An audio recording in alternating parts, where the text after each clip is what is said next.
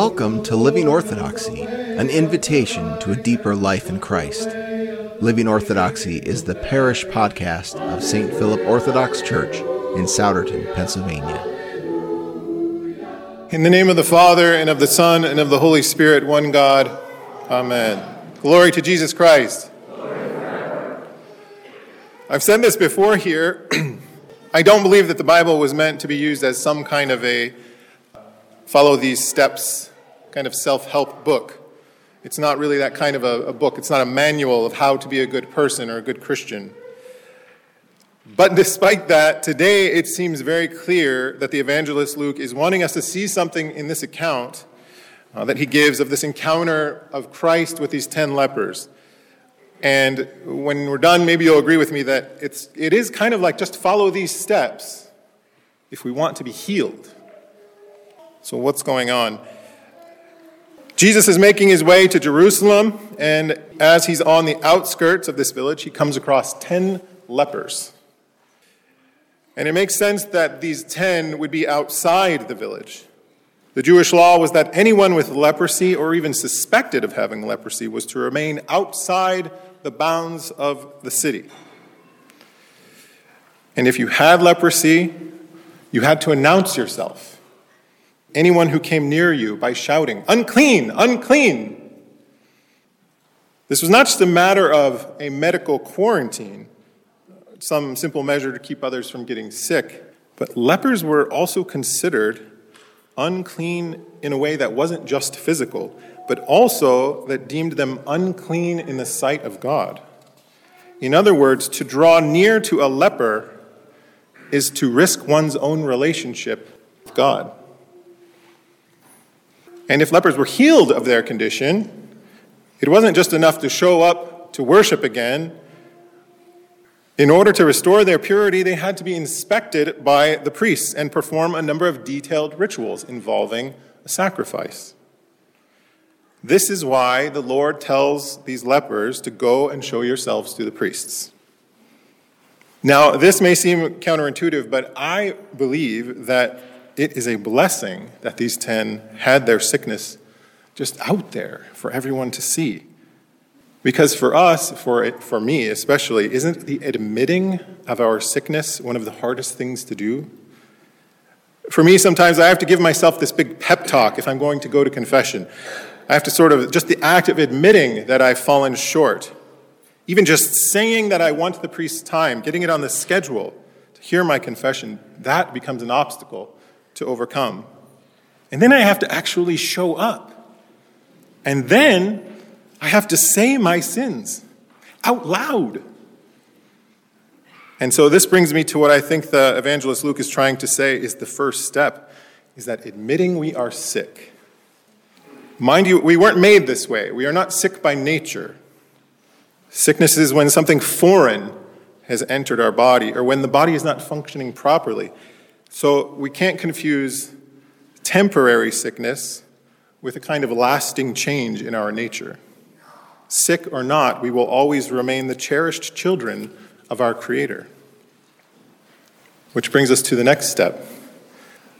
These ten lepers were supposed to have cried out, Unclean, unclean, but instead something compelled them to cry out, Jesus, Master, have mercy on us. And so when we finally admit our sickness, it would make sense that our next step would be to cry out, Jesus, Master, have mercy on me. This is who you must save. All of this, all this sickness needs healing.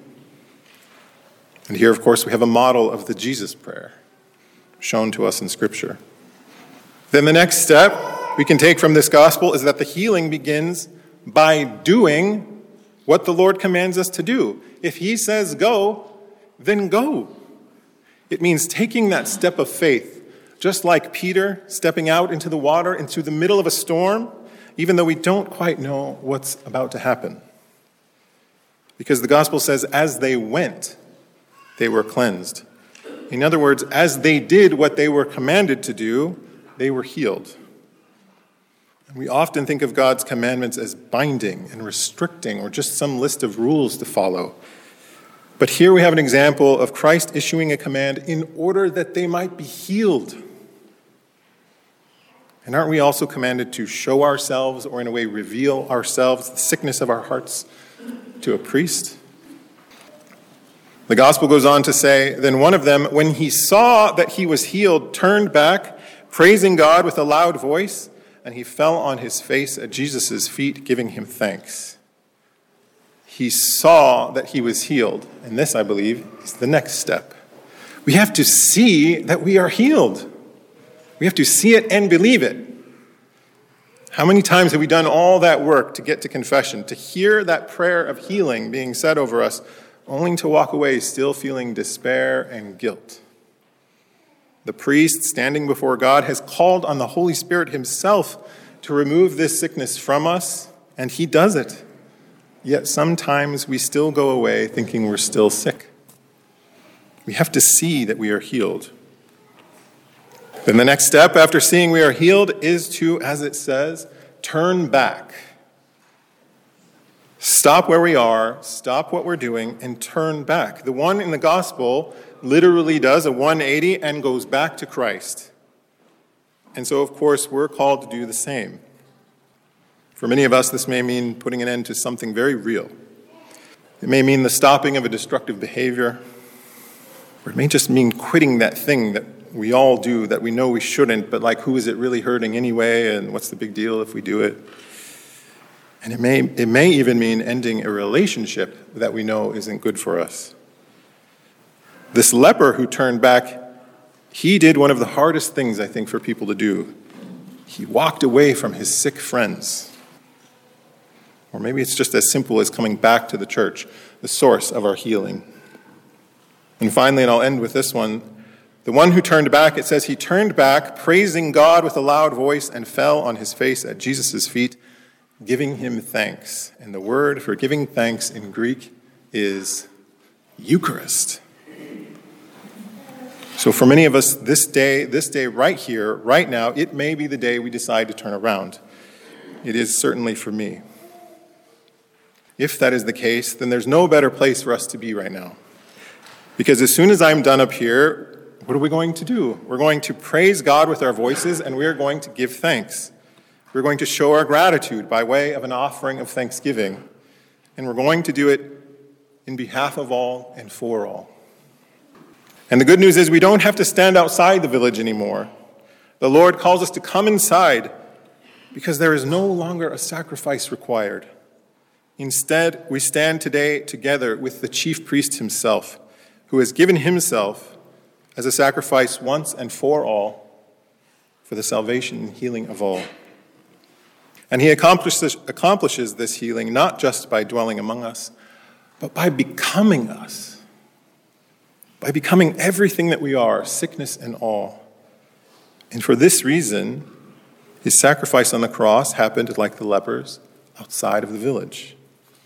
And so all we need to do it's so simple, right? Six easy steps. Admit our sickness, cry to Him for mercy, follow His commandments, see that we really are healed, turn away from that thing that made us sick, and give thanks to the Lord who heals us. To the one who takes away the sickness of the world, Christ our true God, be all glory forever and ever. Amen. Glory to Jesus Christ. For more information about St. Philip Orthodox Church, visit us online at st-philip.com net.